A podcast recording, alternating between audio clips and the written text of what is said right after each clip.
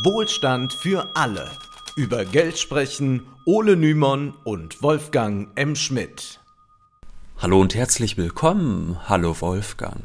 Hallo Ole. Heute wollen wir eine Debatte aufgreifen und unsere eigene Einschätzung dazu geben. Erleben wir durch die neue Industriepolitik, durch die Bidenomics, durch die Deglobalisierungstendenzen das Ende des Neoliberalismus und wie sieht dieses Ende dann aus? Als wir über die Chip-Industrie sprachen, erschien diese These en passant und in Folge hundertsiebenundsiebzig haben wir schon mal über die deutsche Industriepolitik der Vergangenheit gesprochen, die von liberaler Seite häufig kritisch beäugt wurde. Nun kann man in Deutschland nur sehr punktuell industriepolitische Maßnahmen erkennen. Investitionen von staatlicher Seite fehlen überall und das wird auch angemahnt von Ökonomen, zum Beispiel von Achim Truger. Der twitterte kürzlich: Zum Haare raufen. Deutschland hat nach Corona und Energiekrise nur eine Schuldenstandsquote von sechsundsechzig Prozent des B I P. Defizitquote liegt unter drei Prozent. Deutschland ist damit Musterschüler, in Anführungszeichen wohlgemerkt, in der E U. Aber die deutsche Politik meint, sie kann sich dringend benötigte Investitionen nicht mehr leisten. In den U S A wiederum, da sieht das bekanntlich anders aus. Dennoch kann man auch in Deutschland und in der E U einen neuen Kurs beobachten. Auffällig ist auch, dass jene, die noch bis vor dem Krieg in der Ukraine der Globalisierung huldigten, nun zur Blockbildung beitragen. Werbung. Nicht die goldenen Zwanziger, sondern die roten Zwanziger. So lautet der Titel der brandneuen Jacobin-Ausgabe, die sich auf eine Phase deutscher Politik äh, konzentriert, wo die po- Republik am Scheideweg stand. Denn in den neunzehnhundertzwanzigern herrschte eine heftige Wirtschaftskrise. Auf der einen Seite erzielten die Faschisten erste Erfolge und auf der anderen Seite gab es Arbeiterregierungen aus S P D und K P D in Thüringen und Sachsen-Anhalt, bis sie von der Reichswehr geputscht wurden. Diesen Scheideweg beschreibt der Jacobin-Chefredakteur Lauren Ballhorn. Die Wirtschaftskrise behandelt Maurice Höfgen und abseits des Schwerpunkts untersucht Anton Jäger die Millennial Left. Insgesamt also ein sehr lehrreicher Einblick für die heutige Zeit. Wenn ihr über den Link jacobin punkt de slash wohlstand bestellt, bekommt ihr nicht nur die neue Ausgabe zugeschickt, sondern ihr habt auch Zugriff auf alle vergangenen dreizehn Digitalausgaben und natürlich best- äh, unterstützt ihr auch mit jeder Bestellung uns.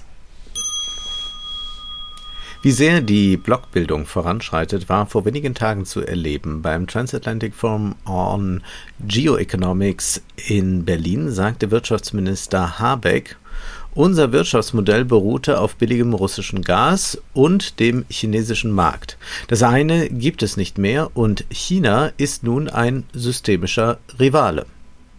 Und weiter sagte Habeck, die Globalisierung, wie wir sie in den letzten drei Jahrzehnten kannten, ist unter Druck. Ich glaube, sie ist zu Ende gegangen. Es ist so wundervoll formuliert. Also China ist ein systemischer Rivale. Die Globalisierung ist zu Ende gegangen. Das sind einfach Prozesse, die von selbst passieren. Das ist nicht so, dass die deutsche Regierung sagt, China ist jetzt ein Rivale. Als solcher wird er bezeichnet und behandelt und darauf baut man eine Politik auf, sondern das ist einfach so ein Naturgesetz, das ist jetzt ein Rivale. Und deshalb ist dann die Globalisierung auch zu Ende gegangen. Nein, ihr sorgt gerade dafür, dass die, wenn nicht zu Ende geht, dann doch zumindest stark eingeschränkt wird. Das ist wirklich sehr interessant, wenn man solche Politiker-Statements hört, in was für einer Verlogenheit da gesprochen wird, als wäre man selbst nicht der aktiv treibende Part hinter äh, mhm. dieser Bewegung. Ja, man könnte ja dazu stehen und sagen, wir haben uns entschieden, dass es besser wäre, wenn. Aber so erscheint es wie das Wetter. Wenn es ja. regnet, muss man den Schirm aufklappen. Hier müssen wir gleich festhalten, dass dies keineswegs eine Reaktion auf linke Globalisierungskritiker ist. Diese störten sich zu Recht an der Ausbeutung von Natur und indigenen Bevölkerung sowie von niedrigen Sozialstandards. Die Globalisierungskritiker der Ampel hingegen strebt nicht nach mehr Gleichheit und Fairplay, sondern hat geopolitische Interessen im Sinn. Der Protektionismus, der noch während der Trump-Ära verteufelt wurde, bildet nun die Agenda der westlichen Staaten. Dabei orientiert man sich an der U S-amerikanischen Politik, auf die wir gleich genauer eingehen werden. Zunächst aber sollten wir auf eine neue Entwicklung eingehen. Ursula von der Leyen, Präsidentin der E U-Kommission, wagte sich, während die I A A in vollem Gange war, mit dem Vorschlag hervor, chinesische E-Autos mit Zöllen zu belegen. Der Preis dieser Autos wird durch riesige staatliche Subventionen künstlich gedrückt. Das verzehrt unseren Markt, sagte von der Leyen bei ihrer Rede zur Lage der E U, weshalb eine Untersuchung eingeleitet werden soll. Möglich sei die Einführung von Schutzzöllen, die es China erheblich erschweren sollen, günstige E-Autos auf dem europäischen Markt zu verkaufen. Und das ist schon erstaunlich, denn zugleich will man die E-Mobilität rasch vorantreiben, aber bitte nicht mit billigen chinesischen Alternativen. Verwunderlich ist das Vorgehen auch insofern, als die Autoindustrie in Europa und insbesondere in Deutschland bekanntermaßen nicht allein auf freiem Wettbewerb beruht. Im Gegenteil, die deutsche Autoindustrie, man denke an den Abgasskandal sowie die Abwrackprämie, genießt Staatsräson. Ja, das sind schon herrliche Zitate, oder Wolfgang, wenn dann wirklich eine Frau, die ja auch lange in der deutschen Regierung gesessen hat, dann sagt, ja nee, also diese Subvention der Autoindustrie, die ist ja einfach nicht marktkonform, so geht's ja gar nicht. Das ja. ist wirklich eine Vor allem ist ja ein ganz großes Problem, wenn man jetzt sagt, wir brauchen diese E-Mobilitätswende, dass die E-Autos, die es gibt in Deutschland ja und gerade auch die deutschen Werke, die, die deutschen Fabrikate sehr teuer sind. Ja. Und da ist ja klar, wer sich die leisten kann und wer nicht. Und wenn es da günstige Alternativen gibt, naja, wäre das ja vielleicht hilfreich. Klar, damit schwindet dann aber auch die Macht der deutschen Autoindustrie, damit schwinden die Einkommen und da hat man dann einen Teufelskreis, äh, den man auch politisch äh, schlecht verteidigen ja, kann. Ja. Also es ist äh, eine heikle Nummer. Selbst das Board der nicht gerade China-freundlichen Financial Times reibt sich die Augen, wenn es dort heißt, wenn die E U ihr Ziel, die Kohlenstoffemissionen so schnell wie möglich zu senken, ernst nimmt, sollte es keine Rolle spielen, wo die E-Fahrzeuge produziert werden, zumal die E U den Verkauf von Neuwagen mit Verbrennungsmotor ab zweitausendfünfunddreißig verbieten will.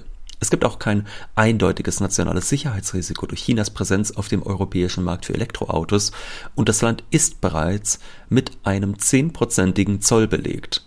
Also das nimmt jetzt Bezug auf diese Idee, die ja oftmals äh, aufgegriffen wird. Das heißt ja immer wieder, wenn China in Europa investiert, gibt's riesige äh, Gefahren, Sicherheitsgefahren. Wir werden überall abgehört und was weiß ich nicht alles. Und da ist man mittlerweile auch bei der Financial Times so pragmatisch, dass man sagt, nee, das kann man jetzt wirklich bei dem spezifischen Fall einfach nicht behaupten. Außerdem weist das Board auf ein großes Versäumnis und Risiko hin. Zitat, weitere Zölle auf chinesische Importe würden auch die europäischen Autohersteller verwöhnen, die seit Jahren mit der Entwicklung von E-Fahrzeugen gezögert haben. Die deutschen Hersteller haben sich lange dagegen gesträubt, da die Gewerkschaften und die Autolobbys nicht bereit sind, von den internationalen Verbrennungsmotoren abzurücken. Die kompetitive Situation durch günstige Autos aus China könnte also die europäischen Autohersteller unter Druck setzen, endlich die Transformation zu beschleunigen. Und übersehen wir auch nicht, wie sehr ein solcher Protektionismus der deutschen Autoindustrie wiederum schaden könnte. B M W macht dreißig Prozent seines Nettogewinns mit China, Volkswagen sogar mehr als die Hälfte. Mit anderen Worten, ein solcher Vorstoß wäre vor ein paar Jahren noch undenkbar gewesen und China hat ja schon heftig darauf reagiert und wenn so ein äh, Schutzzollprogramm kommen würde, würde China ja sicherlich auch wieder darauf antworten und dann werden die deutschen Autos in China auch nicht gerade billiger, kann man sich vorstellen. Kritische Kommentare gab es nun, aber du hast ja uns ähm, einen vorgelesen aus der Financial Times, aber man musste sie doch ein bisschen suchen gehen. Offenbar sind die Zeiten vorbei, in denen man in enger Abstimmung mit äh, deutschen Industrieverbänden ähm, solche Verlautbarungen loslässt und Wirtschaftsminister Habeck sah in von der Leyens Vorschlag insgesamt die richtige Haltung. Das wäre während der Merkel-Ära nicht vorstellbar gewesen. Generell hat sich die Einstellung zur Globalisierung fundamental geändert, vor allem in den westlichen Staaten, während Länder wie Brasilien, China oder Indien, aber auch Iran, Saudi-Arabien den globalen Handel hochhalten, ist der Westen zunehmend zurückhaltend. Selbstredend wollen alle Staaten ihre nationalen Interessen durchsetzen, was auch bedeutet, dass durch die wachsende Wirtschaftsmacht nicht westlicher Akteure der Welthandel immer weniger westlich dominiert ist. Wir kommen gleich auf diese internationale Lage zurück, Wolfgang, aber wir wollen jetzt mal die Debatte abbilden, die in diversen U S-amerikanischen Publikationen losgetreten wurde. Da haben sich äh, Ökonomen und andere Experten gefragt, was sind denn eigentlich diese Bidenomics? Stellen sie wirklich einen Bruch mit der neoliberalen Ordnung her oder sind sie nicht eher deren Fortsetzung? Einen vielbeachteten Text veröffentlichten Dylan Riley, Dylan Riley, so, sorry, und Robert Brenner vor zehn Monaten in der New Left Review. Die Autoren sind der Auffassung, dass die Biden-Administration auf einen politischen Kapitalismus setzt und dabei Ansätze von Trump weiterentwickelt. Man muss hier hinzufügen, unter politischem Kapitalismus verstehen Brenner und Riley etwas anderes als Branko Milanovic, der als wichtiges Charakteristikum für einen politischen Kapitalismus eine autoritäre Regierung wie in China benennt. Wenngleich tendenziell dies in eine ähnliche Richtung geht. Wo der Staat investierend auftritt und selbst als Unternehmer agiert, kann sich eine politwirtschaftliche Elite manifestieren, die sich Staatsaufträge zuschustert. Zumindest entsteht auch in Deutschland eine neue Elite, sowohl um die grüne Transformation als auch um die Unternehmen, die vorwiegend transatlantisch ausgerichtet sind, was sehr schön daran abzulesen ist, dass mitunter nun die linke junge Welt wohlwollend Industrievertreter zitiert, die den Handel mit China nicht gefährden wollen, während die Bundesregierung und die bürgerliche Presse zunehmend solche Stimmen überhören. Lassen wir nun aber Riley und Brenner zu Wort kommen. Im politischen Kapitalismus ist die rohe politische Macht und nicht die produktive Investition der entscheidende Faktor für die Rendite. Diese neue Form der Akkumulation geht mit einer Reihe neuartiger Mechanismen der politisch konstituierten Abzocke einher. Dazu gehören eine ausufernde Reihe von Steuererleichterungen, die Privatisierung öffentlicher Vermögenswerte zu Schnäppchenpreisen, quantitative Lockerungen plus ultraniedrige Zinssätze zur Förderung von von Börsenspekulationen und vor allem massive Staatsausgaben, die direkt auf die Privatwirtschaft abzielen, mit Durchsickereffekten für die breitere Bevölkerung. Erstaunlicherweise ziehen die Autoren in Zweifel, dass durch Bidens Industriepolitik die Produktivität maßgeblich steigen wird. Dies hat eine Diskussion nach sich gezogen, inwieweit der Westen, aber auch andere Länder das Problem der Überkapazitäten nicht lösen können. So vertritt beispielsweise der Wirtschaftshistoriker Aaron Benanav die These, dass der Kapitalismus in einer Dauerkrise verharren wird, weil mehr produziert werden kann, als de facto nachgefragt wird. Auch Riley und Brenner sprechen von einer säkularen Stagnation, was eine chronische Unternachfrage nach Gütern und Leistungen meint. Deshalb habe sich die Lage der arbeitenden Klasse in den U S A deutlich verändert, denn seit den neunziger Jahren hat sich eine neue, nicht klassenbezogene, aber stark materielle Politik entwickelt. Es sei eine Politik der materiellen Interessen ohne eine Politik der Arbeiterklasse, das heißt, die beiden Parteien dienen den amerikanischen Kapitalfraktionen, nicht aber den Arbeitern.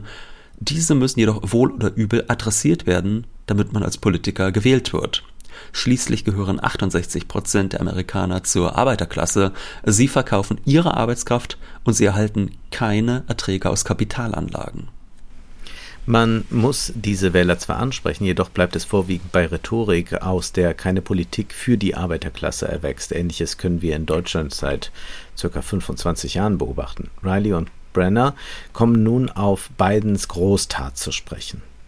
Der Inflation Reduction Act, der im August zweitausendzweiundzwanzig unterzeichnet wurde, stellt über einen Zeitraum von zehn Jahren siebenhundertachtunddreißig Milliarden Dollar zur Verfügung, und zwar durch einen Steuermix aus zwei Dritteln Steuersenkungen und einem Drittel direkter Ausgaben, um den grünen Kapitalismus zu fördern. Also dazu gehören dann Solar-, Atomkraftwerke, Agrarindustrie, Energieeffizienz in Privathaushalten et cetera. Und dann geht auch noch Geld dafür ab, dass man äh, die Arzneimittelpreise etwas senkt und dass man äh, den Affordable Care Act weiter verlängert. Ähm, dadurch aber komme es nicht zu einem Zurück zur Rentabilität der U S-amerikanischen Industrie. Das Budget ist eigentlich gar nicht so hoch, denn es ist ja über zehn Jahre gestreckt. Und wenn man bedenkt, dass das Jahres-B I P der U S A bei fünfundzwanzig Billionen Dollar liegt, können tatsächlich Zweifel aufkommen, ob damit eine neue Industrialisierung in Amerika beginnt. Ich finde diese Debatten dann auch immer faszinierend, weil man ja jetzt zumindest, wenn man diesen Interpretationen folgt, merkt, dass es keineswegs äh, unbedingt äh, irgendwelche Acts sind, die sich primär um die Umwelt drehen, sondern vor allem um die Stärkung der amerikanischen Wirtschaftsmacht.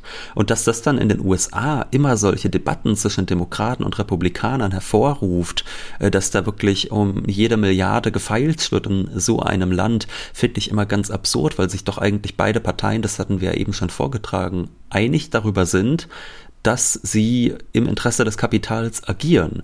Also da ist man die global führende Wirtschaftsmacht, hat äh, das Weltgeld in der Hand, der hat die Weltwährung in der Hand, äh, kann eigentlich machen, was man will mit, äh, mit dieser Währung und tut es dann nicht. Also das ist fast schon skurril, wenn man sich das äh, so vor Augen hält, finde ich.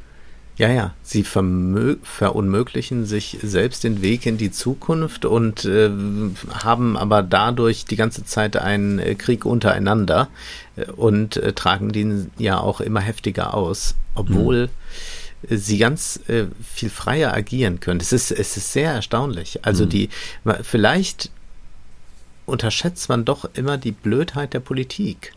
Ja, und äh, gut, klar, ich meine, es sind letztlich konkurrierende Parteien, die immer noch zumindest den Anschein erwecken müssen, unterschiedliche Programme anzubieten, damit sie gewählt werden können oder, oder damit sie irgendwas ihren Wählern zu bieten haben, äh, worüber sie dann vergessen, was sie eigentlich doch gerne durchsetzen wollen und dass sie sich da doch im Großen und Ganzen ziemlich einig sind, auch wenn man dann bei den kulturpolitischen Debatten vielleicht äh, sehr unterschiedlich ticken mag.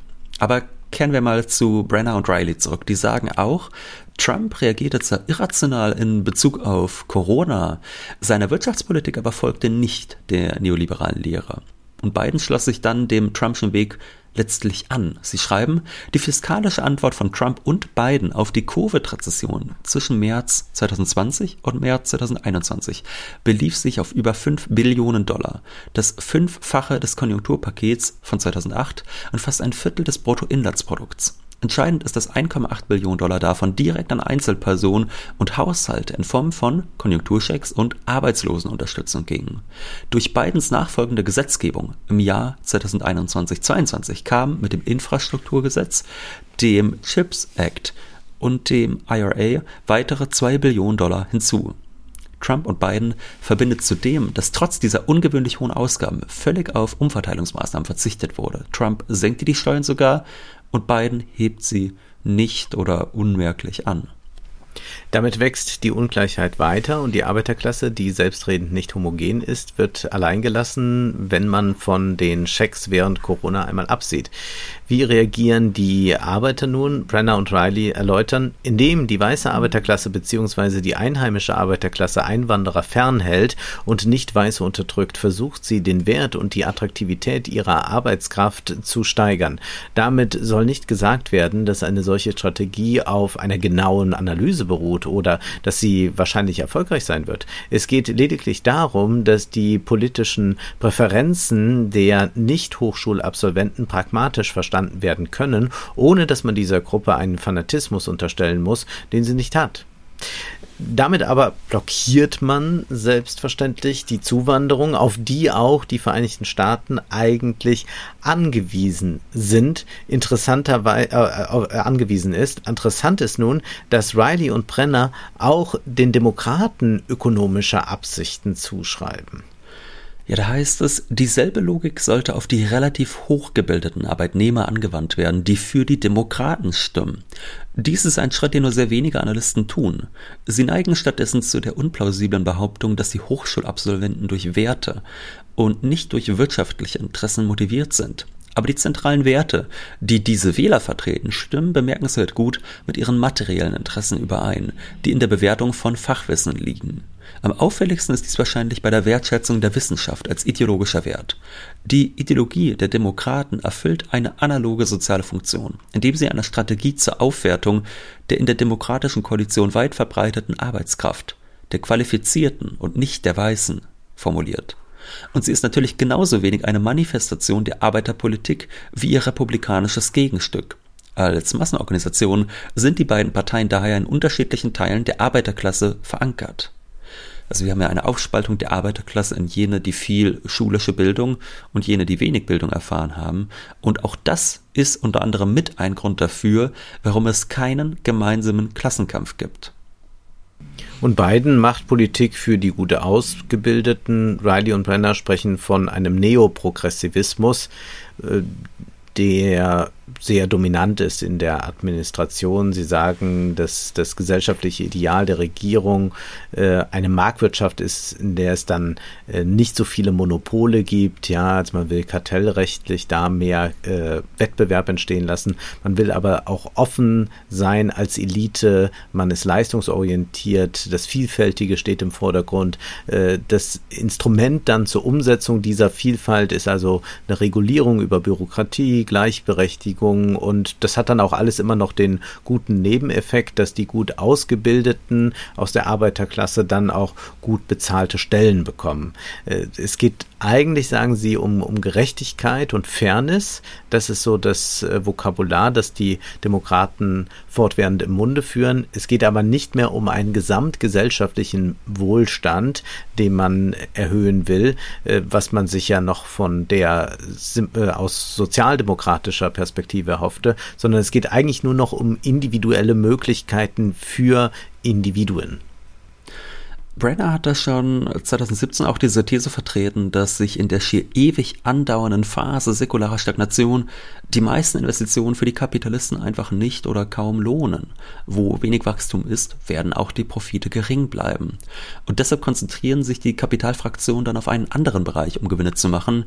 Die Politik konnte durch weitere Steuererleichterungen und die Sozialisierung von Verlusten die Reichen reicher machen, ohne dass die Produktivität steigt. Zugleich musste die Politik dafür sorgen, dass die Löhne niedrig bleiben, dass verspielend leichter ein Klassenkampf nirgends zu befürchten war. Und dann, wenn man natürlich dafür sorgt, dass die Löhne relativ niedrig bleiben, dann bringt auch ein schwaches Wachstum immer noch ein Mehr an Profit. Auch jetzt ist tatsächlich der Klassenkampf nicht nur in den U S A, sondern leider auch hierzulande so unwahrscheinlich wie eine Einsicht bei Christian Lindner. Nichts deutet darauf hin, dass es über punktuelle Streiks hinaus zum Arbeitskampf kommt. Oder anders formuliert, der Arbeitskampf ist zu einem großen Teil abgelenkt in einen Kulturkampf, was letztendlich rechten Parteien helfen wird. Man kann das derzeit an der Diskussion um die Flüchtlinge in erschütternder Klarheit erleben. Die Gefahr für den Wohlstand wird als von außen kommend vorgestellt, als sei Frontex eigentlich eine Truppe zum Kampf gegen Lohndumping. Äh, niemand von denen, die gegen Migration sind, fordert hingegen höhere Löhne oder mehr Investitionen. Oder blicken wir auf die Grünen, namentlich auf Ricarda Lang und äh, Katrin Göring-Eckardt, die neuerdings mehr Abschiebungen herbeisehnen. Sie wollen keine Politik für die arbeitende Klasse und sie betreiben diese Politik ja auch nirgends. Stattdessen setzen sie auf Abschottung, als würde sich dadurch automatisch die soziale Situation in Deutschland wieder entspannen. Dabei verschlimmert man sie nur auf diese Weise, wo die Bevölkerung nämlich schrumpft, schrumpft das Wirtschaftswachstum.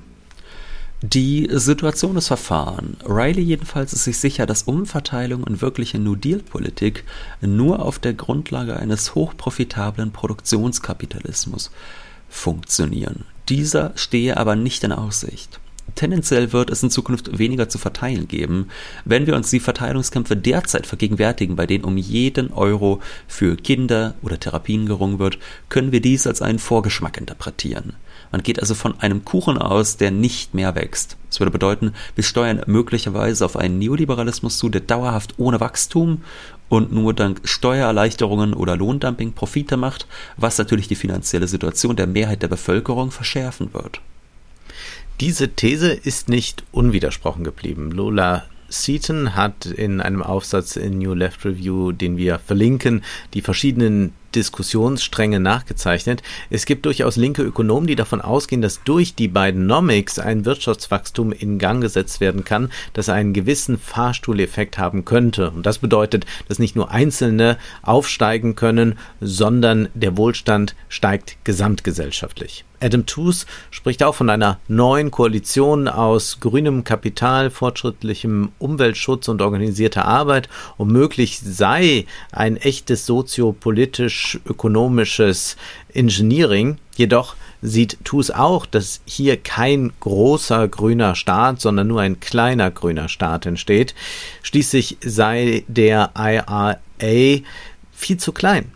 It's time to end the Trillion-Dollar-Taboo, forderte Tooze im Juli in Foreign Policy, womit er meint, aufgrund der ökologischen und industriepolitischen Herausforderungen sollen wir jetzt nicht mehr über Milliardenpakete diskutieren, sondern wir müssen jetzt über Billionenpakete nachdenken. Äh, in seinem Podcast Ones and Twos geht er auch nochmal äh, auf dieses äh, Trillion-Dollar-Ding ein und sagt, äh, so schön erzählt dann da, äh, wenn, wenn Merkel oder so mal dann äh, irgendwie ein paar Millionen zugesagt hat, vierhundert Millionen oder für irgendetwas, dann weiß man schon, äh, sie hat überhaupt gar kein Interesse an dem Thema gehabt. Das ist einfach so eine Summe, aber die ist so kläglich egal, wofür sie jetzt eingesetzt wird. Und das können wir ja auch gerade bei Therapieplätzen oder so oder, oder wie man äh, junge Leute besser unterstützt. Es geht ja immer um irgendwelche Millionenbeiträge und das mhm. kann man ja dann immer, wir sind achtzig Millionen, äh, schön umrechnen und dann weiß man, das sind irgendwie so drei Euro fünfzig immer für jeden, wenn überhaupt.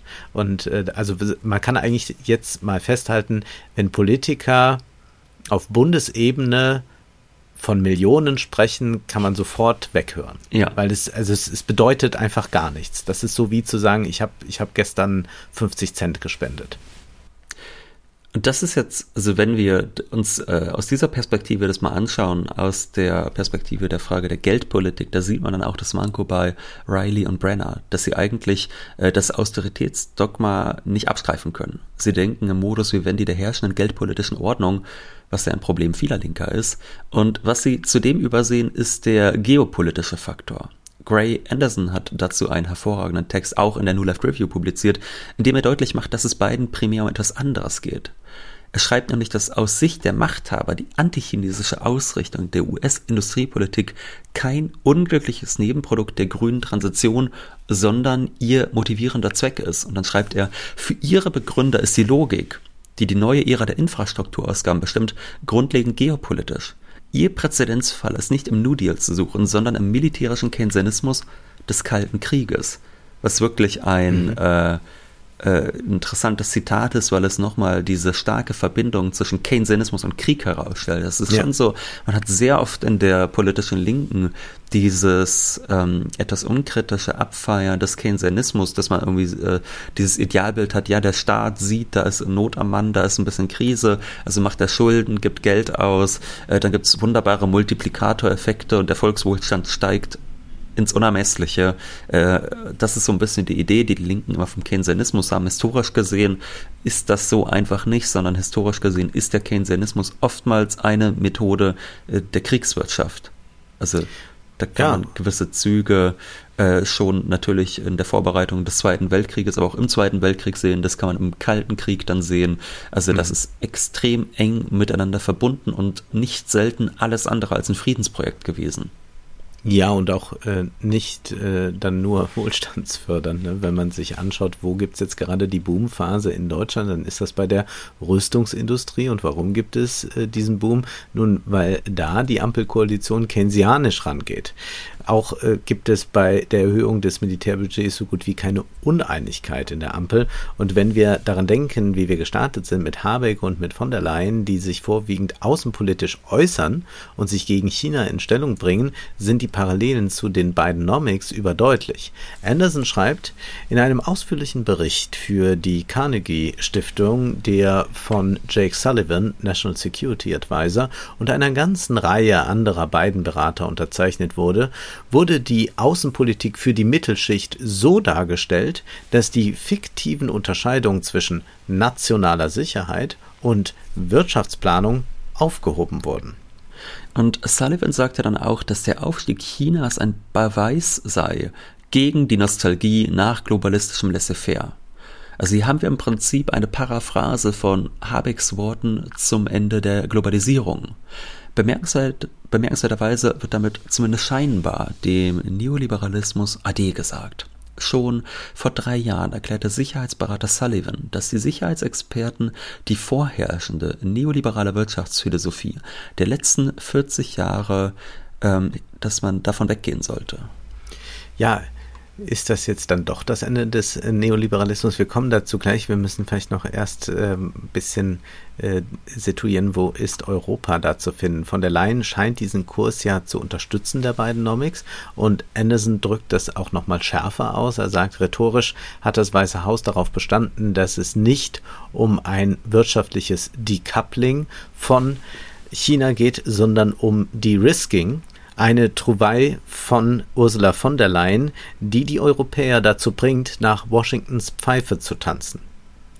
Und dabei müsste uns ja eigentlich auch klar sein, dass Europas Interessen nicht in allem deckungsgleich sind mit denen der Amerikaner. Denken wir nicht nur an die, Europä- an die deutsche Autoindustrie, sondern auch an die französischen Luxusmarken. Also allein die Modeindustrie trägt mehr als die Autoindustrie zu Frankreichs B I P bei. Und man kann sich ja vorstellen, wo diese Mode überall gekauft wird ähm, und wo sie besonders beliebt ist und wie äh, sehr äh, man also da äh, doch auch mit anderen Staaten Handel treiben möchte, äh, zum Beispiel auch mit China. Oder denken wir an den Tourismus, da ist ja Frankreich auch das Land in Europa, da wollen alle hin, äh, so auch zahlungskräftige Chinesen. Und äh, zwar nicht wenige davon.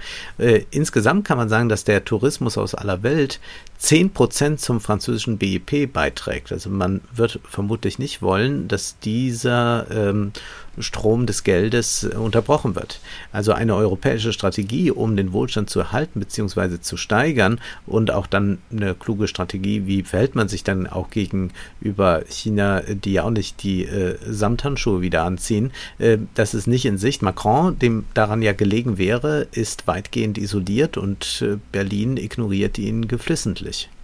Auch Adam Tooze macht die geopolitische Grundierung der Bidenomics stark und erklärt, das Kapital bespreche sich mit dem Pentagon und mit Geopolitik-Thinktanks, während das Wirtschaftsministerium sich gleichzeitig zu außenpolitischen Belangen äußere. Ähnliches können wir bei Habeck beobachten. Also während sein Vorgänger Peter Altmaier mit kritischen Äußerungen gegenüber China vorsichtig blieb, will Habeck bisweilen Baerbock in Sachen China-Kritik noch überbieten. Tooze hält dann noch eine sehr schöne Pointe parat bezüglich des kleinen und des großen grünen U S-Staats. In den Vereinigten Staaten gibt es einen großen grünen Staat, den größten, den die Welt je gesehen hat, mit einem Jahreshaushalt, der auf einer Billion Dollar ansteigt, aber er trägt Tarnanzug und seine bevorzugten Grüntöne sind Camouflage und Khaki. Sehr schön gesagt. Kommen wir auch einmal zu einem vorläufigen Fazit. Vorläufig deshalb, weil inmitten des Umbruchs relativ schwer zu sagen ist, wo genau die Reise hingeht. Fest steht, dass der neoliberale Glaube an die Segnungen der Globalisierung arg geschwächt ist, was jedoch nicht bedeutet, dass der Welthandel künftig in irgendeiner Form fairer gestaltet wird. Stattdessen wird die Blockbildung vorangetrieben, von der möglicherweise Europa weniger profitiert als die U S A. Dass sich jedoch in den jeweiligen Ländern das Mantra der Austeritätspolitik wacker hält, ist damit der Neoliberalismus keineswegs an sein Ende gekommen. Er hat sich nur in einen Neoliberalismus mit protektionistischen Anliegen verwandelt.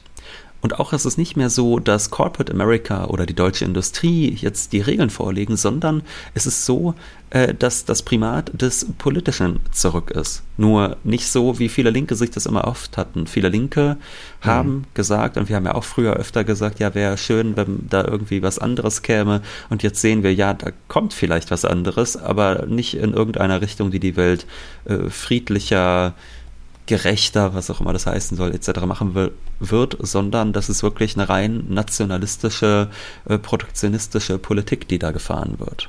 Ja, also der Ruf nach mehr Staat, äh, der ja erstmal logisch ist, weil der Neoliberalismus als Projekt, wie Quinn Slobodian es ja auch skizziert hat in seinem Buch, bedeutete, den Staat zurückdrängen und äh, zu sagen, äh, wir lassen das mal die Schiedsgerichte mhm. regeln, ist erst einmal nachvollziehbar, aber dieses Zurück zum Staat muss äh, ja dann mit einer linken Politik ausgestaltet sein, und die können wir nicht beobachten. Also all das führt ja nicht dazu, dass die Politik sozialer wird. Ein Kampf gegen die Ungleichheit ist selbst mit der Lupe nicht zu erkennen. Die Gefahr ist eher, dass durch ein De-Risking das Wirtschaftswachstum auf längere Sicht gar nicht oder kaum steigt, denn die Hoffnung auf eine grüne Wachstumswirtschaft ist bislang nur eine Hoffnung. Das kann bedeuten, dass der Kuchen nicht größer wird, sodass der Spielraum für Umverteilung auch nicht wächst. Die Geschichte hat gezeigt, dass Phasen der Stagnation eher dafür sorgen, dass das alte Geld sich konsolidieren kann und damit die Ungleichheit sich weiter verfestigt und Aufstiegsversprechen, vor allem kollektive, nicht eingelöst werden. Ohne höhere Löhne und ohne mehr Arbeitskampf werden wir erleben, wie die Verarmung weiter zunimmt. Und indem man die geopolitischen Ränkespiele als die Interessen der Bevölkerung maskiert, verdeckt man, dass nationale Rivalitäten denjenigen, die ihre Arbeitskraft verkaufen, in der Regel nicht helfen. Und das gilt aber in dem Fall wirklich nicht nur für die Arbeiter, sondern auch fürs Kapital. Auch viele Unternehmen drohen bei der Priorisierung von außenpolitischen Interessen das Nachsehen zu haben, was die Rezession verstärken könnte. Und natürlich, leider Gottes, in einer Welt, wo alle vom Kapital abhängen, das auch für die Arbeiter noch was schlimmer macht. Kurzum, der Neoliberalismus verliert seinen internationalistischen oder besser gesagt globalen Anstrich, aber im jeweils nationalen Rahmen ist er weiterhin wirkmächtig. Es ist zu früh, um zu bewerten, ob es momentan eine Gleichzeitigkeit von neoliberaler Lohn-, Sozial- und Steuerpolitik sowie keynesianischer Investitions- und Industriepolitik gibt, wobei der Wunsch nach mehr Aufrüstung beide Lager beinahe schicksalhaft miteinander verbindet. Sollte dies der Fall sein, ist die Ampelkoalition aus Liberalen auf der einen Seite und Sozialdemokraten und Grünen auf der anderen das realpolitische Bild dieser neoliberal-keynesianischen Konfusion. Abschließend möchten wir noch darauf hinweisen, dass wir nun W F A-Literatur hinter die Paywall gelegt haben. Und die neue Folge ist bereits erschienen. Wir sprechen über Richard Wagners Ring des Nibelungen und die vereinfachte Kapitalismuskritik in dem Werk. Wir sprechen auch über die dunkle Seite Wagners, über seinen Antisemitismus und inwiefern der sich in dem Werk widerspiegelt. Und wir sprechen auch darüber, warum wir trotzdem seine Musik sehr schätzen und versuchen, den Zugang zu dieser Kunst ein wenig zu erleichtern. Im Oktober erscheint dann ebenfalls hinter der Paywall die erste Ausgabe der Speakeasy Bar, in der wir eure Fragen ausführlich diskutieren werden. Diese Folgen könnt ihr hören, wenn ihr ein Abo bei Steady oder Patreon abschließt. Damit könnt ihr diesen Podcast unterstützen. Wir danken allen, die bereits ein solches Abo abgeschlossen haben. Die Links zu Steady und Patreon stehen in der Beschreibung. Übrigens könnt ihr über den R S S-Feed auch dann alle Paywall-Folgen über Spotify, Apple oder euren präferierten Podcatcher hören. Vielen Dank für die Unterstützung. Jetzt ist aber erst einmal Schluss für heute, denn Zeit ist Geld. Prosit. Das war Wohlstand für alle. Ihr könnt uns finanziell unterstützen über paypal punkt me slash ole und Wolfgang oder über die in der Beschreibung angegebene Bankverbindung. Herzlichen Dank.